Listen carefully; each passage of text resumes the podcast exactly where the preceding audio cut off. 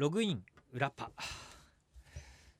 STB ラジオのチャレンジウィーク。真っただ中なのか？チャレンジウィークって2週間やってるんですか？じゃあ 2, じゃあ2週間やってるの真っただ中でお送りしています。夜パはリスナーチャレンジと称しましてリスナーさんからの今週は、えー、11月の5日土曜日夜11時半からの放送分に関してはプレゼンチャレンジっていうのをしてもらいました。普段なかなかねかけてもらえない曲とかどうしてもこの機会に聴いてもらいたい曲のリクエストプレゼンをしてくださいと。でそれで僕がいいと思った何曲かをかけますっていうのをやってもうめちゃくちゃたくさん来たっていうかまあメールの数たくさんもうまあたくさんなんですけどそれ以上にあの1通のボリュームが多かったのでまあ読めなかったんですよね。だからちょっと本放送で読めなかったのを読んでみようかな。ポルティ27544歳深川氏は、えー、今回のアニソンリクエストはプレゼン方式ということ。第一線のメジャー級ではありませんがこれ好きなんだよな。テンションがぐっと上がる曲リクプレゼントします。プレゼンします。マクロスデルタからワルキューレの僕らの戦場です。昨今の世の中は競争を避けたり順番をつけなかったり勝敗を明確にしなかったり熱くなることが恥ずかしい負けるくらいなら戦わないそんな風潮や若者も増えておりますが実際そうではなく誰もが自分の戦場で日々戦い争い傷つきそれでも歯を食いしばり倒れても立ち上がっています。色や形は違ってもみんなそれぞれの思いを胸に今日も一歩前へ進んでいる進まなきゃならないそんな人の背中を押してくれるテンションの上がる曲です。ぜひ皆さんに聴いていただきたい曲の一つです。こういう熱いね。まあ、普段リクエストをおかけしますよって言ってこの曲を選択したらもうあいいメッセージじゃんっていう風になるんだけれども、まあ、数も多かったとかね。変化球もあった中でちょっと今回読めなかった。もう読みたかったんですけどもね時間さえ30分じゃなくて1時間あったら読んでたんですけれどもと「雪女ドメスティックな彼女オープニング南さんの「乾きをアメク」をリクエストいたします。初めて聞いた時衝撃走りました。出だしの吐き出すようなセリフサビの悲痛な叫びにも聞こえる歌い方。何度聞いてもすごいです。タイトルの「乾きをアメク」を漢字にすると乾きを叫ぶの字を使って乾きを叫くであめくと書くそうで歌詞も南さんならではのかなり個性豊かで独創的なフレーズが並びそれを一つずつ解釈していくのがとても難しいですがこういう意味かなと考えるのがまた楽しいです。何度かいろいろな番組にリクエストしましたがかけてもらえたことは一度もなく音源がないのかもと思っておりますがぜひかけてほしいです。ドメスティックの彼女とかかけてないのかな？なんか番組でかけたような気もするけどもでもでも来てるってことはしてないんでしょうね。えー、新日高町の葉月かな。これちょっとだけ読んだんですけれどもね、えー、純然なアニソンといえば疑問符がつくかもしれませんがアニメの22話のサブタイトルにもなっていて実際この曲もライブシーンのラストで披露された形だったテレビアニメ Q の「 Forever Friends をリクエストします。作品のユニットである AiRBLUE の最初の楽曲でもあります。スマホゲームも今年7月に正式に終了が発表。ユニットも19日のフォースライブで活動休止になることも発表されました。私は Q 自体は今年のアニメから入ってたのでゲームをやらずにほとんど何も知らない状態でアニメを見たんですが16人の女の子たちがすごく輝いて見えて時には笑い時には感動し泣いた作品でもありました。9月10月と行われたワンオンワン個別お話会にも応募し3口すべて当選して先月1日開催分に日帰りで行ってきました。コロナ禍などもあって声優さんとの対面イベント自体もおよそ5年ぶりでしたが自分の伝えたいことを直接伝えられたのは本当に良かったです。いやこれも本当にねたくさんのなんか思いがこもっててね紹介したかったんですけれどもね。すごいね。ワンオンワンイベントに行って自分の伝えたいことを直接伝えられたっていうこの精神力。僕もいまだにまあ今はねコロナ禍でそういうリリースイベントとかもないですけれども行ったら超緊張して全然喋れないですからね。まあ、例えばさこの番組にいろんなアーティストさんがゲストで来てくれてこのスタジオでは喋れるんですよ。ゲストに来てこの曲どういう思いでとかね。あれめちゃくちゃいいっすよねとかそういう話もできるしまあ最近アニメどんなのにハマってるんですかとかいう話もできるんですけどもそのアーティストさんのリリースイベントに僕は普通に観客として行った時もう緊張して何もできないから。ね自分の番が近づいた何人前ぐらいだろう。10人ぐらい前まではまだあ何喋ろっかなとかいやまあ一応ねあのお仕事で何度も会ってる人とかだったら行ったら気づいてくれるかなとかちょっと考えてるんですよ10人ぐらい前まではでももうそれが5人前ぐらいになるとやべもうちょっと何言っていいか分かんなくなってきたどうしよう超緊張ってなっていざ始まったらあどうどうもみたいなでむしろ向こうがまあありがたいことにね気づいてくれて「えなんでいるんですか?」って言われても「あちょっとプライベートで」おいみたいな。なんかそれぐらいで終わるぐらい緊張しちゃうんですよ。だからこういうのに行ってちゃんと全部話せるっていうのがすごいですね。あ。いやいやいや。っていうねいろんなこの他にもねたくさん来てたんですけれどもちょっとねあのー、やっぱり放送時間のもと紹介しきれないもの。でもこういうのにまあ言ったら勝ち負けっていう意味では別にどっちが優れてるとかじゃないですけどその時の収録してる時の僕のあのなんか興味をくすぐった作品が放送になっておりますので何曲か。ぜひ、えー、ラジコタイムフリーでお聴きください。まだねえっ、ー、とリアルタイムで聞いてないよっていう方も一回聞いたよっていう方ももう一回何て言うのかなその流れた曲を聞いてからもう一回プレゼンのメールの中身に戻るとあなるほど言ってたのこういうことだよねっていうふうに思うかもしれませんのでね。是非そういう楽しみ方もしてみてください。じゃあ先週はちょっと生放送明けの週日曜日に生放送をやって土曜日、えー、録音放送。でその録音を金曜日に行っていたので放送の前にね一回ツイキャスとかやってリスナーさんとまあ一応まあ収録なんですけど生に近い形でなんかツイキャスってさ特にコメントとかも出せるからえー、そういうので質問とかをリアルタイムに読んでネタバレとかねあの放送の一番の熱とかをツイキャスで先に出しちゃうともったいないなと思ってツイキャスやんなかったんですけど今週はちょっとやってみましょう。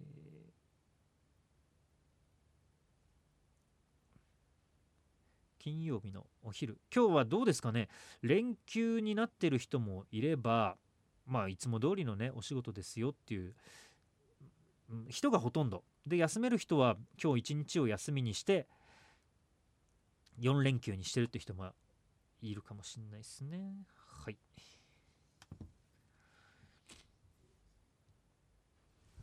はい。じゃあ今ツイキャスを始めながら収録をしていますのでぜひこのポッドキャストだけとかラジオクラウドしか聞いてないよっていう方は金曜日の、まあ、11時過ぎぐらいかな普段やることが多いのは、えー、ツイキャスっていうので、えー、生配信をしながらそれを録音するっていうのをやってるのでぜひそっちも見てください。ただこれは毎週やってるわけではないので、え、その時タイミングが合えばという沢中祝辞キャスイン千冬お疲れ様北斗こんにちは。洋平さんの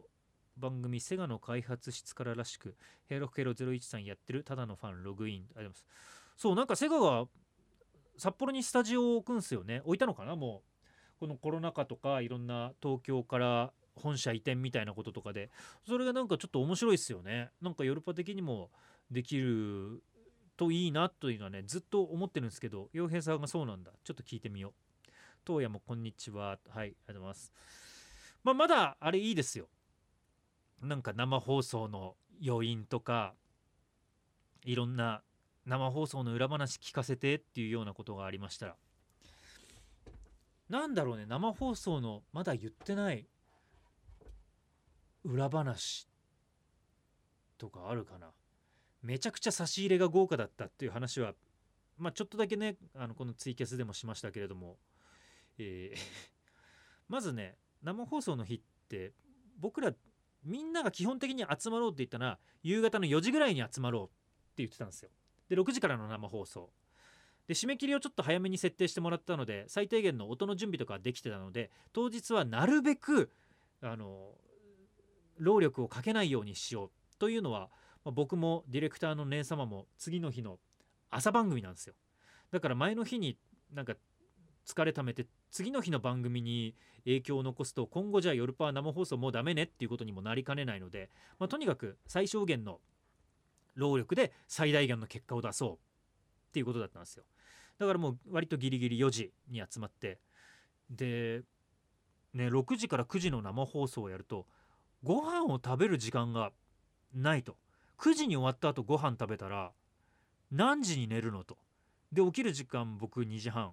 姉さんは今どれくらいに起きてるんですか？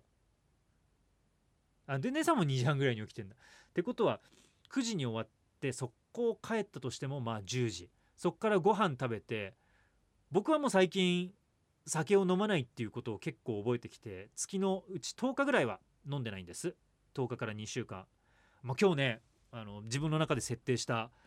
禁酒期間のが昨日で終わったので今日は仕事終わったら飲もうと思ってるんですけどだからまあ僕はすぐ眠るけど姉様だって10時から酒飲み始めたら何時まで行きます？2時半に起きなきゃいけないの。12時半まで行く。2時間睡眠でっていうぐらいのもうそうもなってしまうので良くないと。だからもうご飯は、えーと、放送が始まる前に済ませましょうっていうことだったので、えー、4時半に出前中華の出前を予約してたんですよ。そしたらまあそれが遅れると。結果5時ぐらいですか？来たの。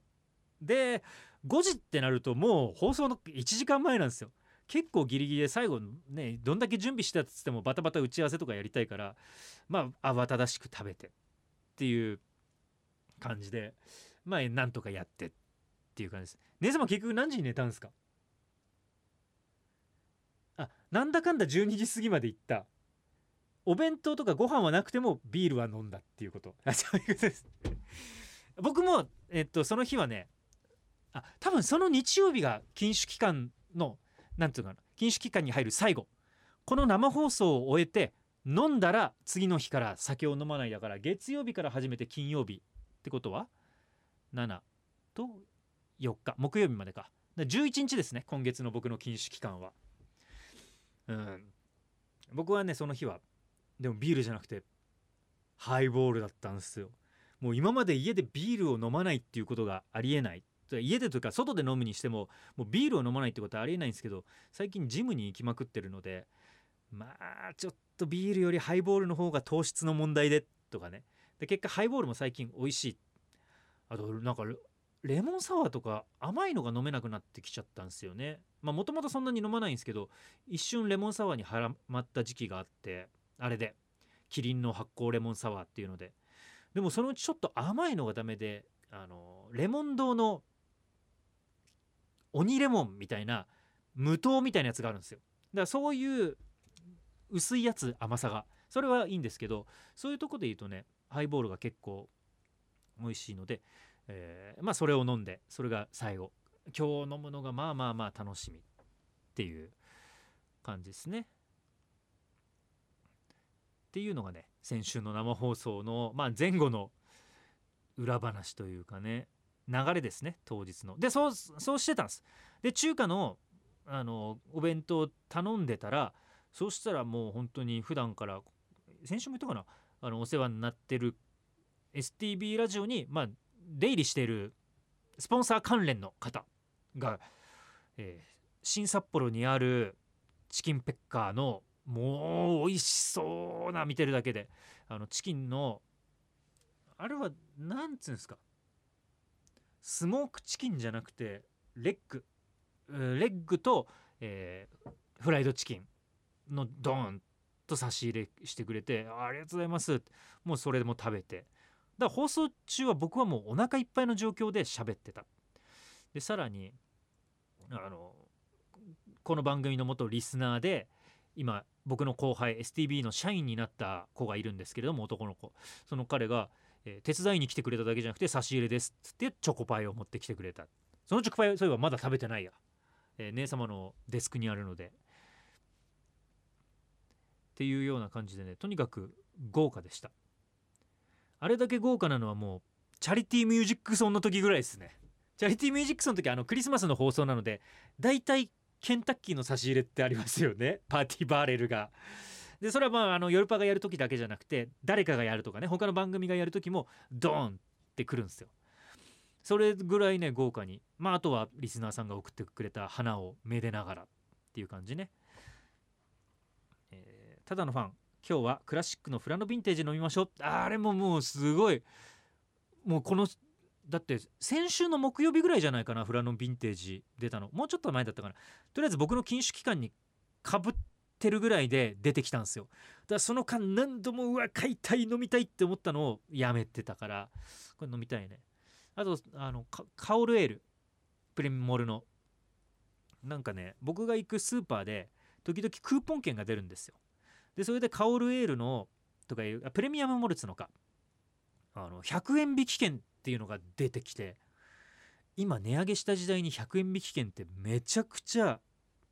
ん、ありがたいんですよ。で普段プレモルってちょっと普通のビールより高いの。だから買えないんですけれどもその割引券が出てきたらこれ買えるっていうのでそれは期限があったからもう買ったんですプレモルを。で買ってまだ飲んでないのが家にあるのでそれは飲む。さああとは？えヘロヘロそれでかい。これ100円のね、うん。えー、08金星化これはツイキャスを見ながらね。今の藤井氏今の自分と同じ感じの色と質感の服で笑ってる。声優なら確定かと。あこのちょっと何て言うのかな。水色のニット的なものですね。残念ながら違います。一緒にしないでくれるかな。声優あいや価格安く声優いつこれ、うん、どこだったっけな？なんかでもユニクロとかそういう系じゃないかな。うん。だから残念ながらちょっと違うと思いますね。あとは「当夜鬼レモンは前に飲んだことあります」とかね、えー、浜優は昨日大学に行ったので今日はお休みをいただいています。沢中祝辞夜パ生放送を終えて帰って帰ってリフレッシュできたんじゃないですか？そうだね。やっぱり生放送はあのリフレッシュでしたね。あとうん結構なんか心配はしてたんですよ。下ネタも言ったじゃないですか。日曜日の8時台で。以前8時から9時50分までの生放送の時は9時過ぎたら下ネタもまあいいねぐらいでやってたんですけれども、まあ、今回は8時台が最後だったので6時から9時。でやって大丈夫かなと思ったら先週明石さんも6時台からガンガンやってましたからね。いや面白かったですね。あのうまいっしょクラブの。なんかさ過去の音源とかアーカイブって言って使ってなんですけどもああいうのもいいですね。ただこのいろいろね自分の番組とやっぱ考えもうちょっとこうした方が面白かったかなっていうのはこれはまあ真面目な話ずっと考えるんですけどまあ一応僕らの番組は復活ではなくてある番組今でも続いている番組が今日は生放送でお送りしますよっていう感じだったからまあアーカイブとかではないんだなとか、うん、でもあちょっとオフ会の様子を5年連続シュンシュンシュンシュンシュンっつってえー、っと音源まとめて流すとかもありだったのかなとかねいろんなことをなんか考えたので次回やるときは参考にしたいと思います。そうするかどうか分かんないですけどね。だからそういうのも含めてもちろんあのただ単にうまくら聞いてて楽しかったんですけれどもあ自分の番組をもうこうした方がいいかもしれないっていうのはね他の番組を聞くことでものすごく勉強になるなっていうのであの枠はいいですね。サウンドプラントスペシャル。今週ですか？今週ですよね。今週来週と日高五郎賞。久々にあれ出てましたね。今収録してる横のスタジオにあの観覧の方がスタジオに今回観覧開けるんですよ。でスタジオに席作るんですけどそこに入りきれないと廊下に並んでるっていう椅子が。でそこで順番待ちをしてるその椅子が並べられてんの見てうわ懐かしいって思いましたね。あれ嫌なんだよ。っていうのはあの日高五郎賞って土曜日の放送なので土曜日って競馬中継があるの。で競馬中継の払い戻しという、え勝った馬はこれで1着なんとか2着なんとか3着なんとか。で、えー、と払い戻しです。単勝何番何百円何番、えー、副賞何番何百円何百円何百円とかやるのをスタジオにやりに行くの。その時にその順番待ちをしている人たちの目の前を通ってやりに行くんですよ。で五郎さんからどんな質問が飛んでくるかもわからないドキドキしてる中そのスタジオに入れない外で聞いてる人たちに「あどうもこんにちは」って愛想を振りまきながら行く余裕がねえっていう。もう今俺これに集中したいんだよつなんならちょっと廊下で下読みのもう一回やりたいけれどもここにお客さんいるから下読みできねえなっていうプレッシャーとかね。でもなんかそういうのも含めてねうん。懐かしい。っっていうふうに思いましたね。北斗廊下の椅子待ちしたことありますよ。まあでも今回はさもう事前ですもんね。あれは抽選になってるはず。であの今までねコロナになるまでのご老賞っていうのは当日来てもらって、えー、順番待ちをしてもらう。でもしかしたら今日はもう入れないかもしれませんって言ったりもいう状況だったんですけど今回は、えーまあ抽選で決まってるとはいえどもだから入れ替えながらやるのかなみんな順番に入りましょうとか。多分昔よりはぎゅうぎゅうに詰めないと思うのでねこのコロナ禍の中。まあまあ少しずつ動き始めましたねと。さて。あとはぶちうさぎ。夜場の生放送良かったですよ。特にアニソン長めに聞けて嬉しかったです。7時台ですかね聞いてもらったのは。僕ツイッターでもつぶやいたいんですけど先週だからうま一緒クラブとその前の夜パで2週連続譲れない願いがかかるという。あの譲れない願いに関しては、えー、馬倉では本当に放送してた当時に、まあ、かけるみたいな演出の当時のアーカイブとして放送してたんですよ。だから1990年ぐらいですよね馬倉ってやってたの。80何年9年とか90年とかなんとか言ってたんでだそれだけの時を経てもう30年ぐらいもう経て同じ曲が今のこの2022年に2週連続かかっているっていうのがやっぱりアニソンは時を超えるなとか世代が違ってもいいものはいいなっていうふうに思いましたね。ただのファン。あそうなの？今日はアムロレイの誕生日だそうです。モノマネ集まっていますか？えー、11月4日。もともとねあの来週のテーマがヨルパアムロレイが言わなそうなセリフ選手権。というものをやります。まあ大喜利なんですけれどもアムロレイが言わなそうなセリフをボイスメモで自分でちょっとアムロのモノマネをして送ってきてくれっていう企画をやるのでぜひメールパアットマーク STB.jp でプレゼントもあるんですよ。これ今ちょっとだけ見せようかな。なんかもう素早く放送で紹介してます。ですのでぜひヨルパ聞いてください。プレゼントはこれです、はい、これぐらいのスピードだったらわかるかな。はいちょっとガンダムにかけたもののプレゼント。これ音声を送ってきてくれた人の中から、えー、僕がもう最優秀賞と決めた1人にプレゼントします。もう一回ね。じゃあこっちからいくよ。はいこういうものです。今あのツイキャスの画面に向かって僕がビッとあの画面を横切らせましたっていう。これねもともと11月5日の土曜日。だからヨルパの放送がある日ねその前の週のリクエストプレゼン大会を行ってる日が富野義行さんの誕生日でしたよね。っていうことでじゃあアムロレイ、ね、ガンダムだねっていうふうに言ったらそうなんだ。4日アムロレイの日あまあなんやっぱなんか自分の誕生日に近いところにしてんのかな。富野さんもっていう。はい。ですのでぜひ送ってきてください。じゃんじゃんこれ送ってきてくれないと企画倒れになりますからね。1人しか送ってこなかったら自然と1人にこのプレゼントがいくことになりますので。じゃあそんな感じで。この、えー、ツイキャス始める前には土曜日の放送で読めなかったリクエストプレゼンのメールを何通か紹介してますのでぜひそれはラジオクラウドとポッドキャストで聞いてみてください。じゃあ僕はビールを飲む前にやっぱりビールをうまく飲むためのジムにこれから行ってまいりますので、皆さんも金曜日いい一日をそして、えー、明日の土曜日の放送でお会いしましょう。ログアウト。